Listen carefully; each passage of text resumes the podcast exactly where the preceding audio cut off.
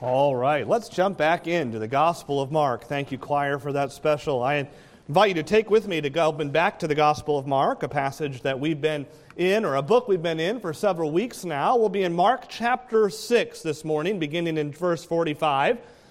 The title of today's message is The Lord of the Storm. And here we will see the perfect Savior for life's storms. And I want to begin reading in verse 45 and just jump in as quickly and immediately as I know how there is just so much in these verses for which we can embrace with our own lives. And I trust it'll be truly the sanctifying power of God's Word that's at play even at the beginning of this message as we simply read God's Word. There's power in just the written and read Word of God. We'll pick up our reading beginning in verse 45 of Mark chapter 6. Mark chapter 6, beginning in verse 45. It says, And straightway he constrained his disciples to get into the ship and go to the other side before unto Bethsaida, while he sent away the people. And when he had sent them away, he departed into a mountain to pray.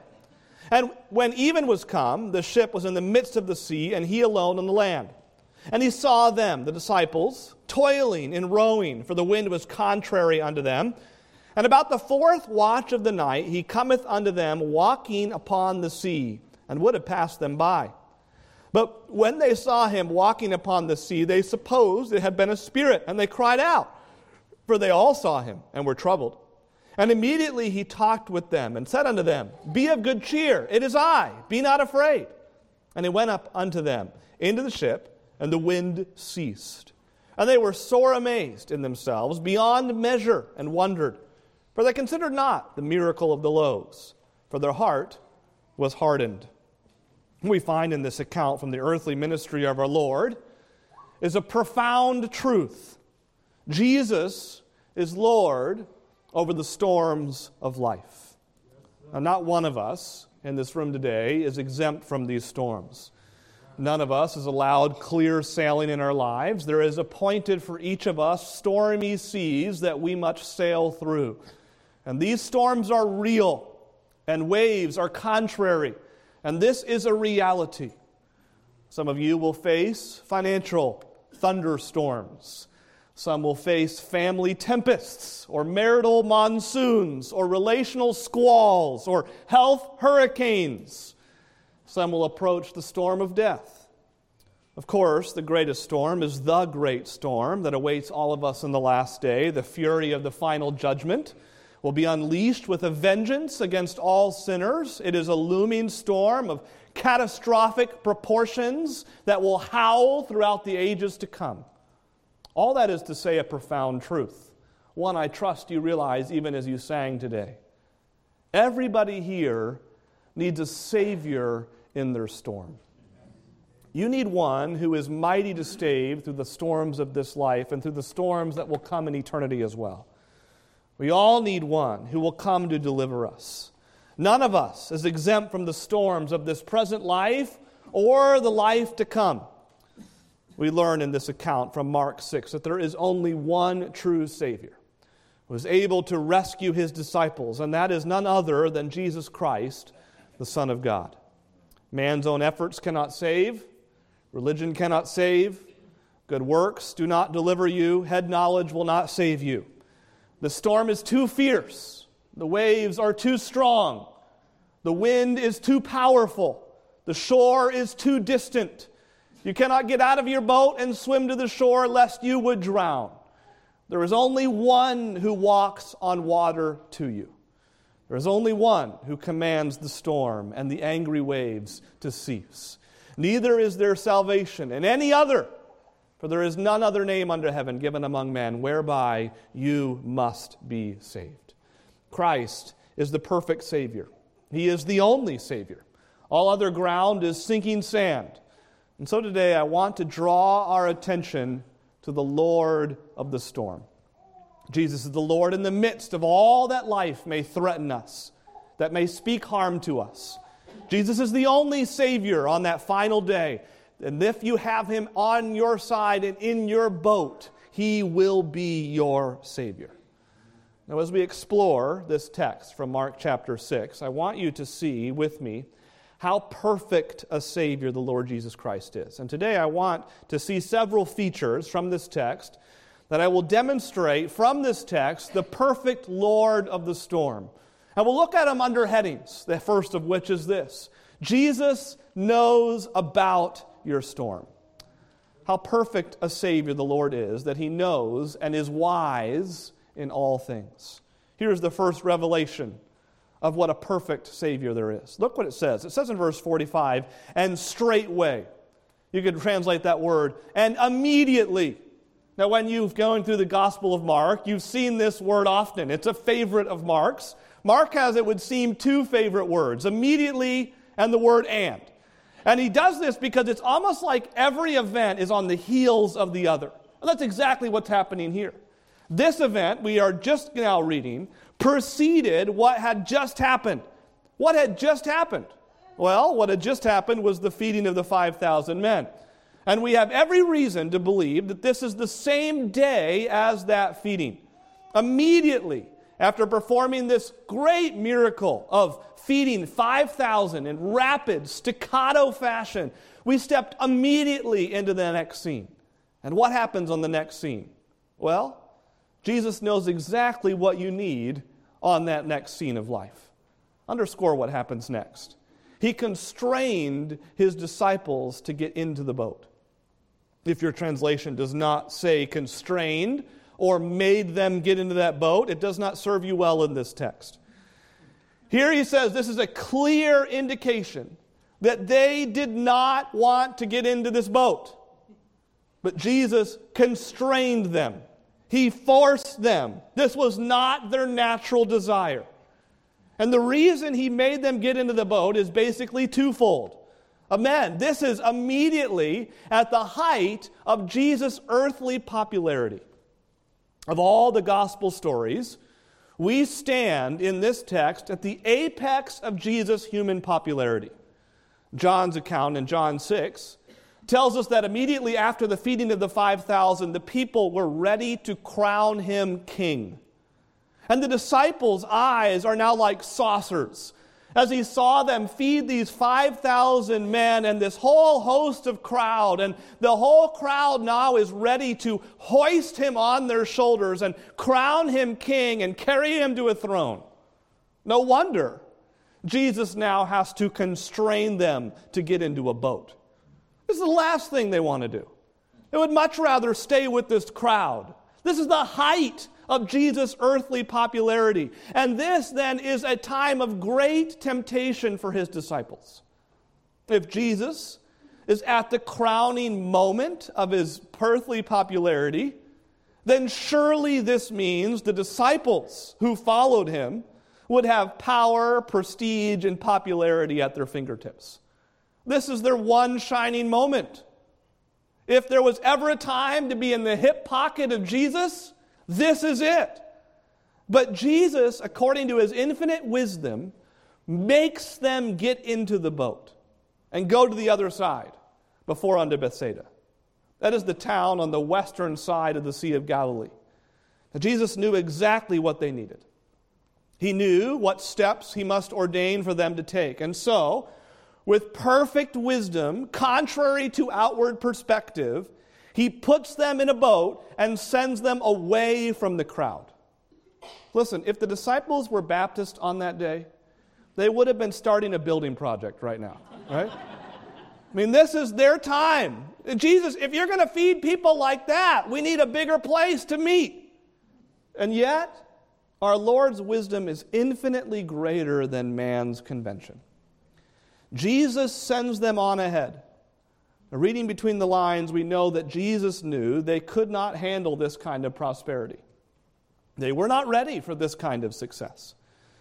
If they had remained here, they would have caved into the desires of the people who wanted to establish the kingdom right then. And they would have thus squeezed into the world's mold themselves, and they would have thought of themselves as having great accolades, and they would have missed the bigger picture. So, he pushes them away. In addition, we read, while he, Jesus, sent the people away. Jesus understood how easy it would have been to be deceived into thinking that with large numbers equals success in ministry. And so Jesus not only sends his disciples into a boat to the other side, he sends the crowds away. But this ministry was already successful, not because of his crowds, but because Jesus had been faithful to his Father to do the will of God, to teach the Word of God. That's what equals success. And Jesus now sends the crowds away before he also left the disciples. Verse 46. And when he had sent them away, he departed into a mountain to pray.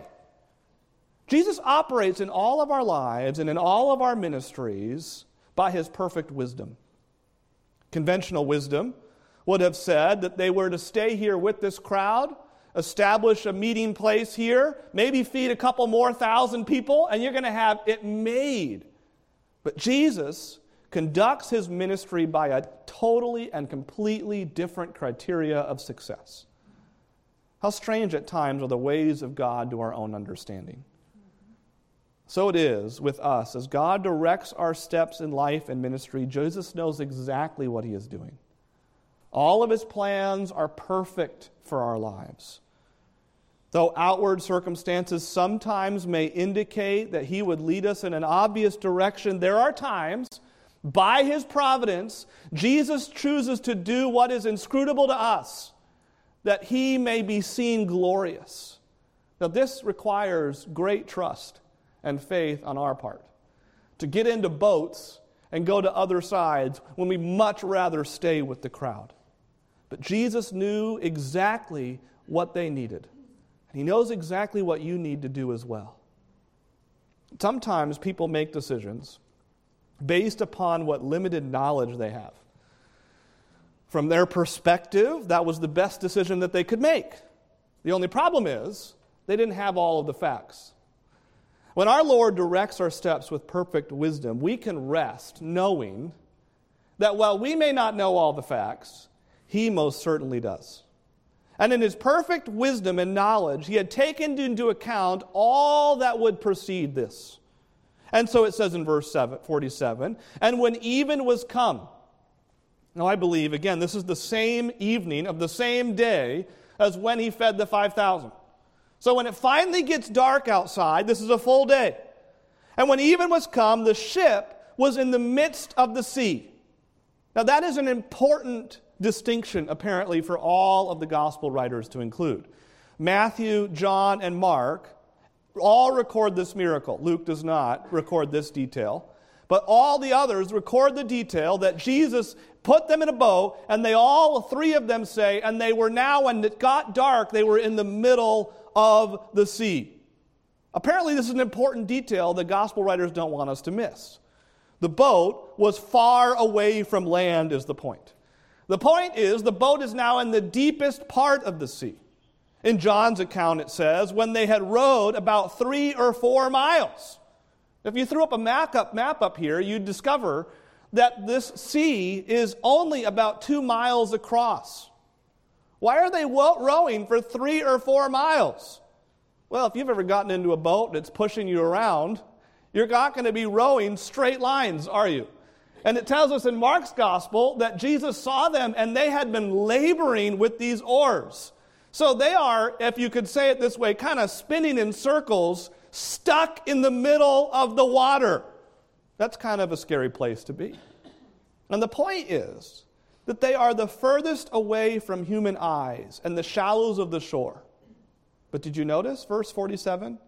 Jesus alone on the land, and he saw them.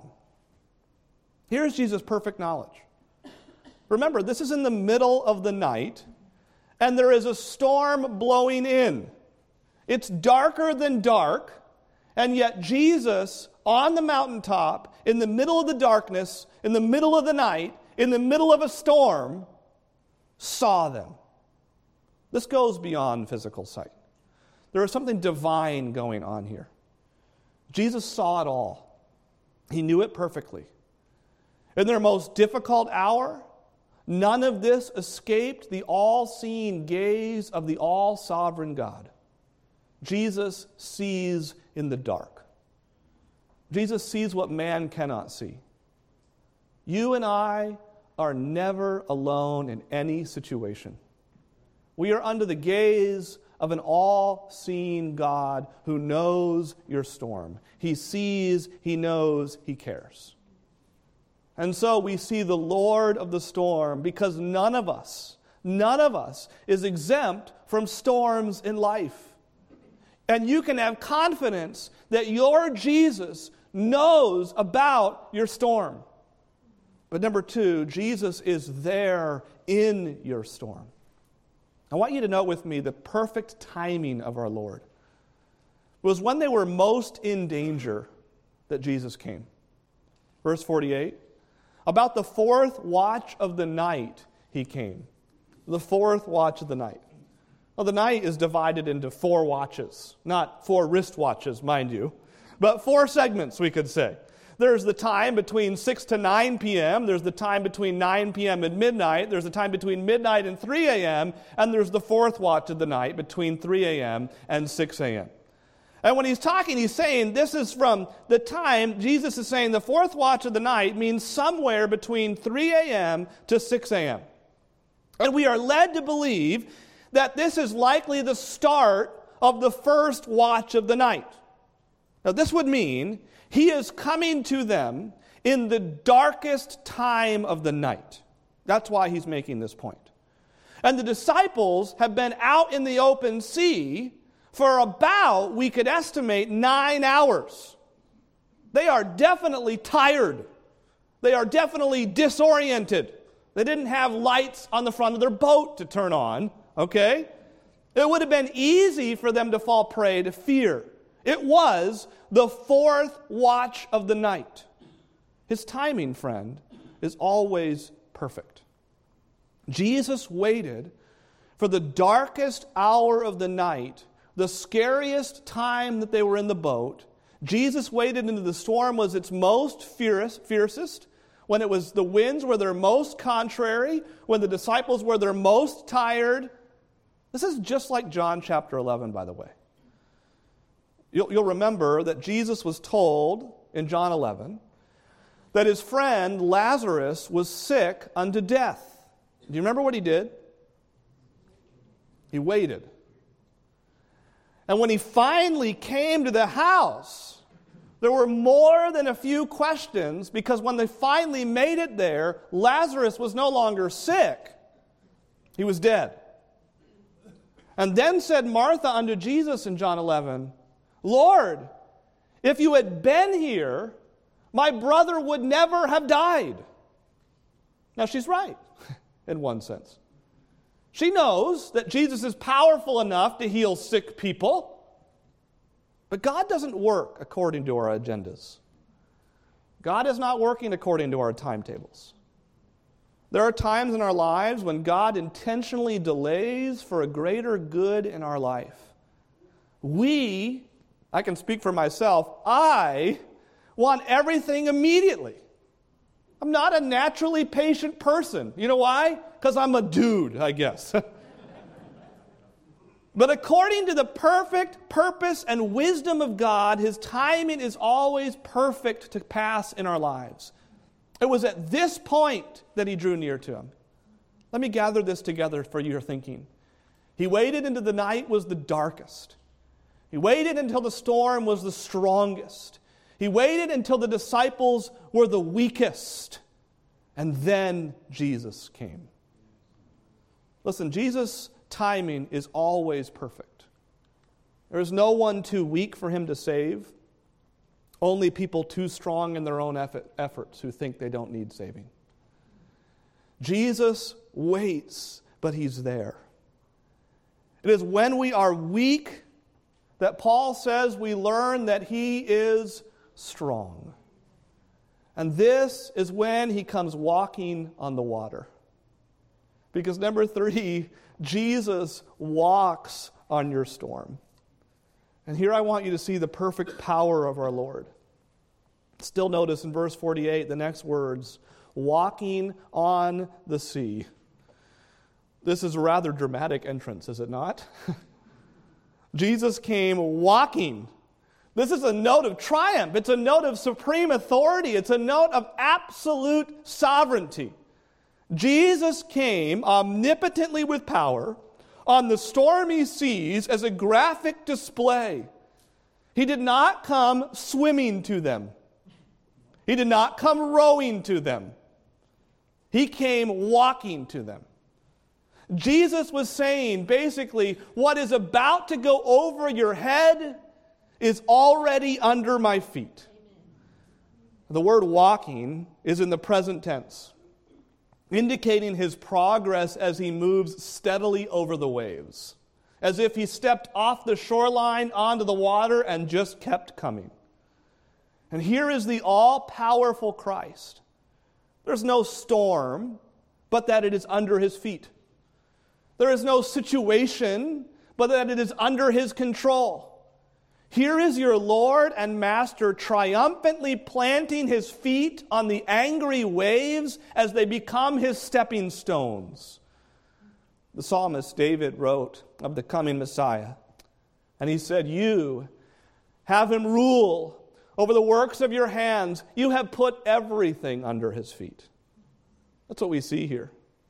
Even the angry waves are under his feet. Paul would say God raised him from the dead and seated him at his right hand in the heavenly places, far above all rule and authority and power and dominion and every name that is named. He put all things under subjection under his feet.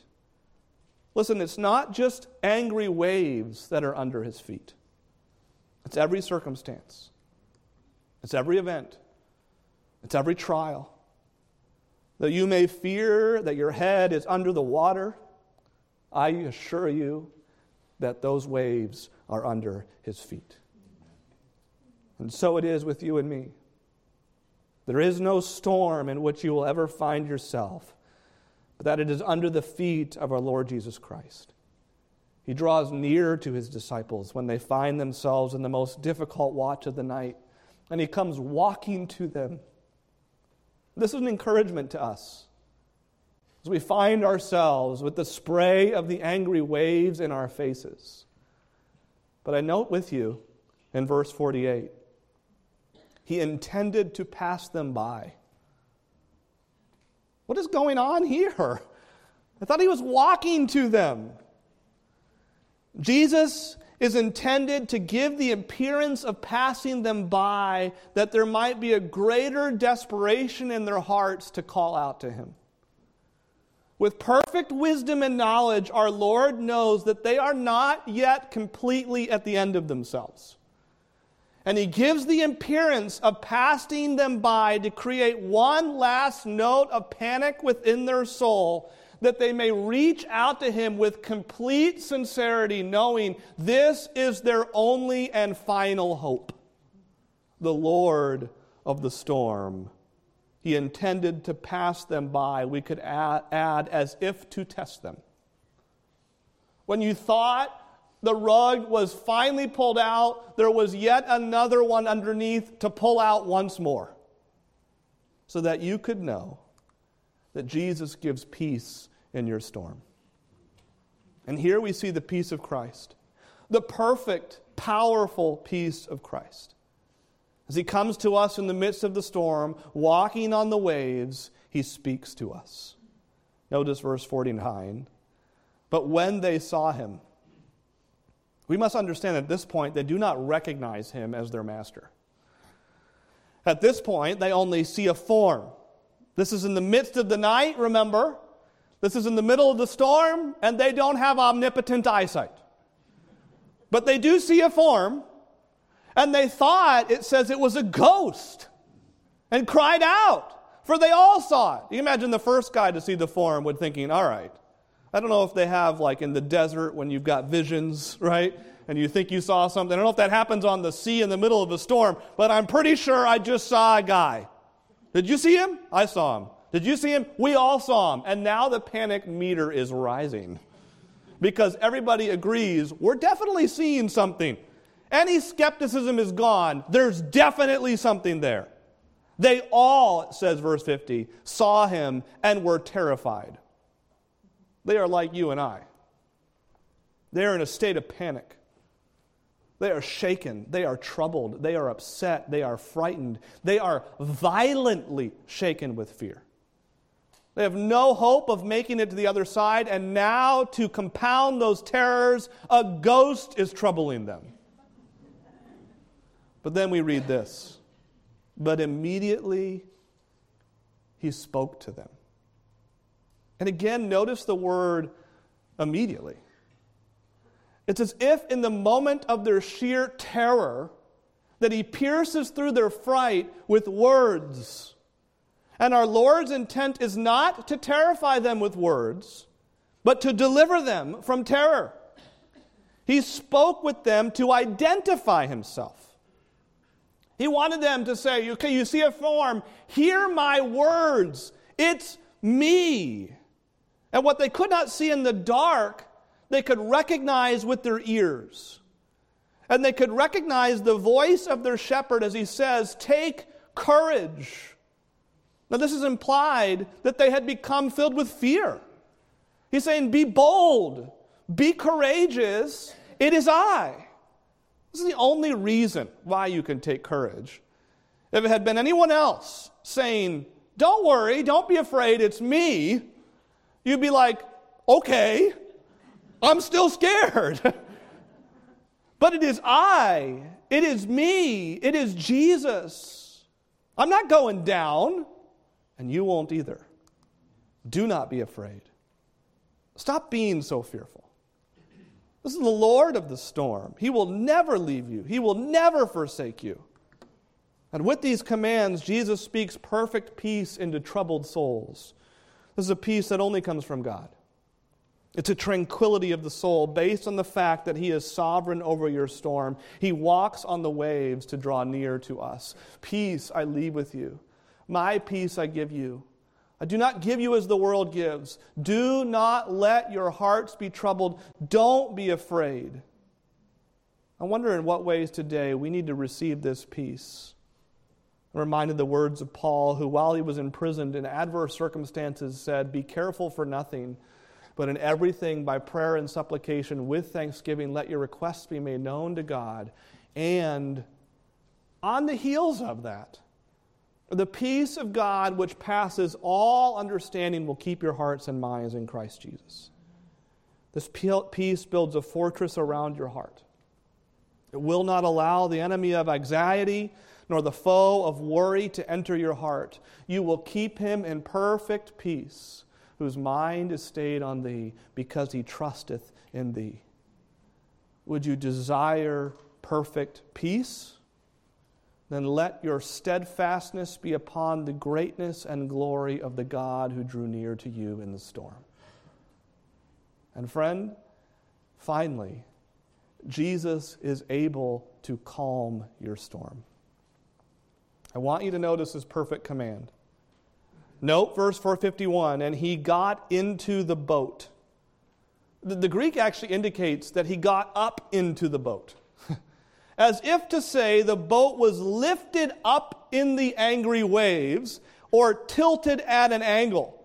So fierce were the angry waves that the boat was being lifted up, and he climbs up into the boat. Kind of an interesting picture there. And he got into the boat, it says, with them.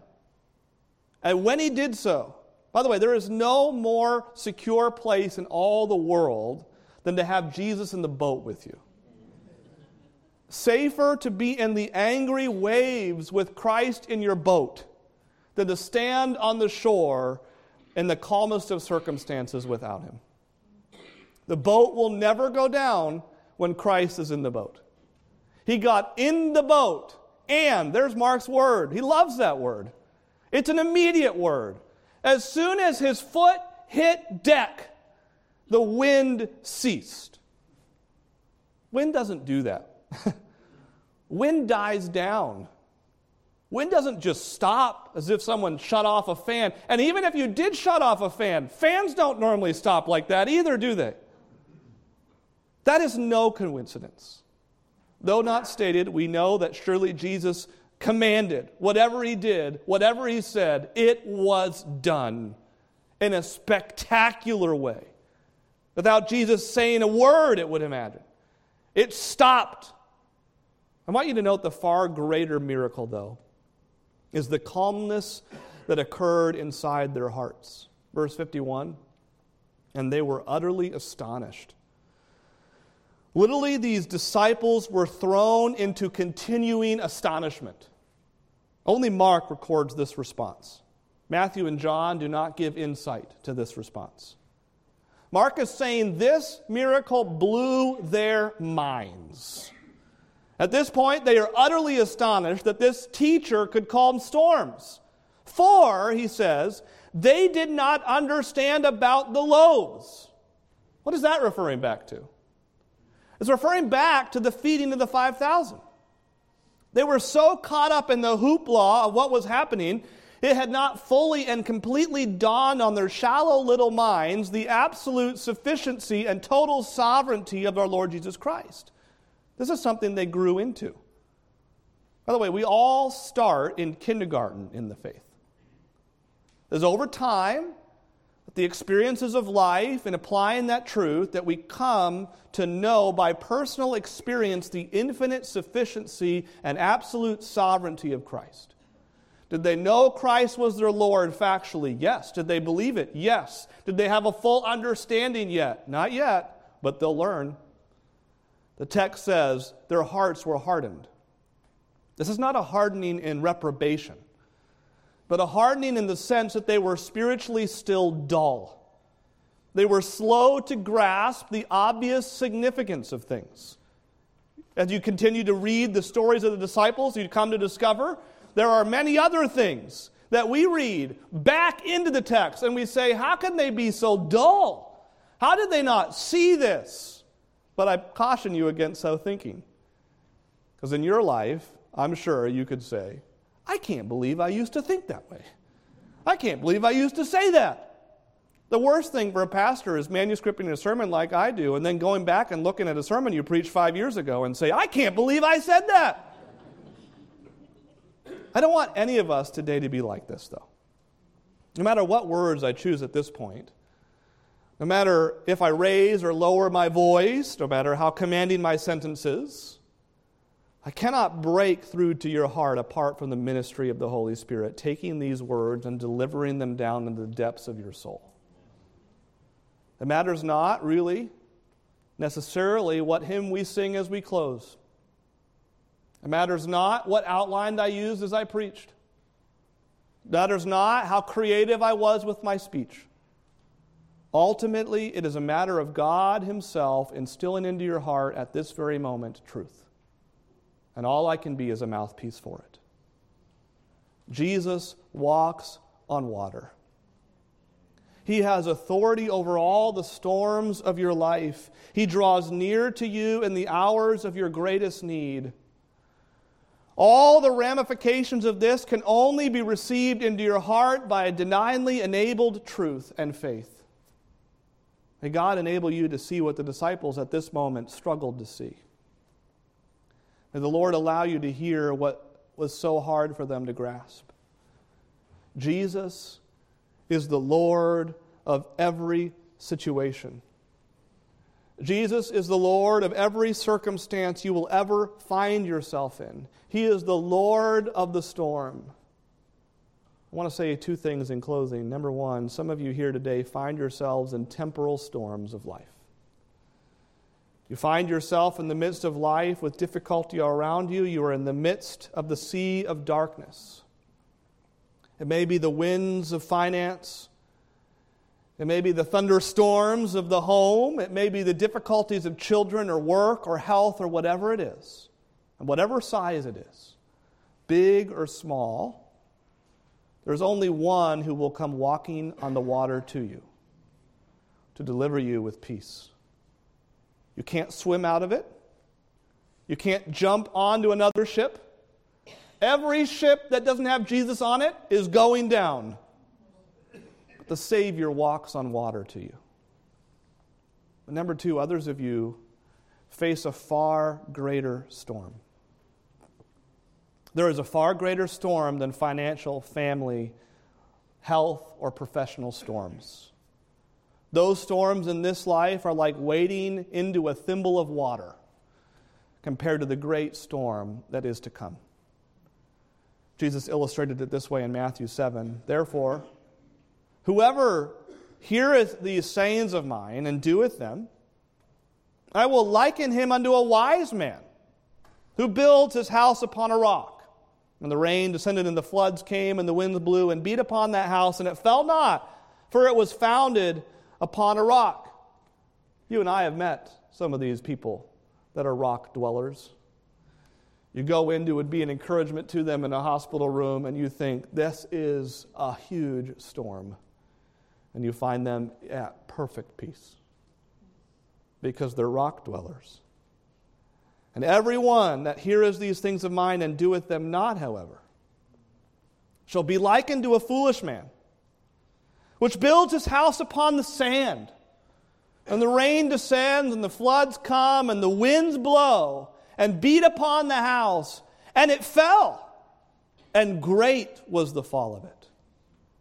There is a gathering storm out there that will break in the last day.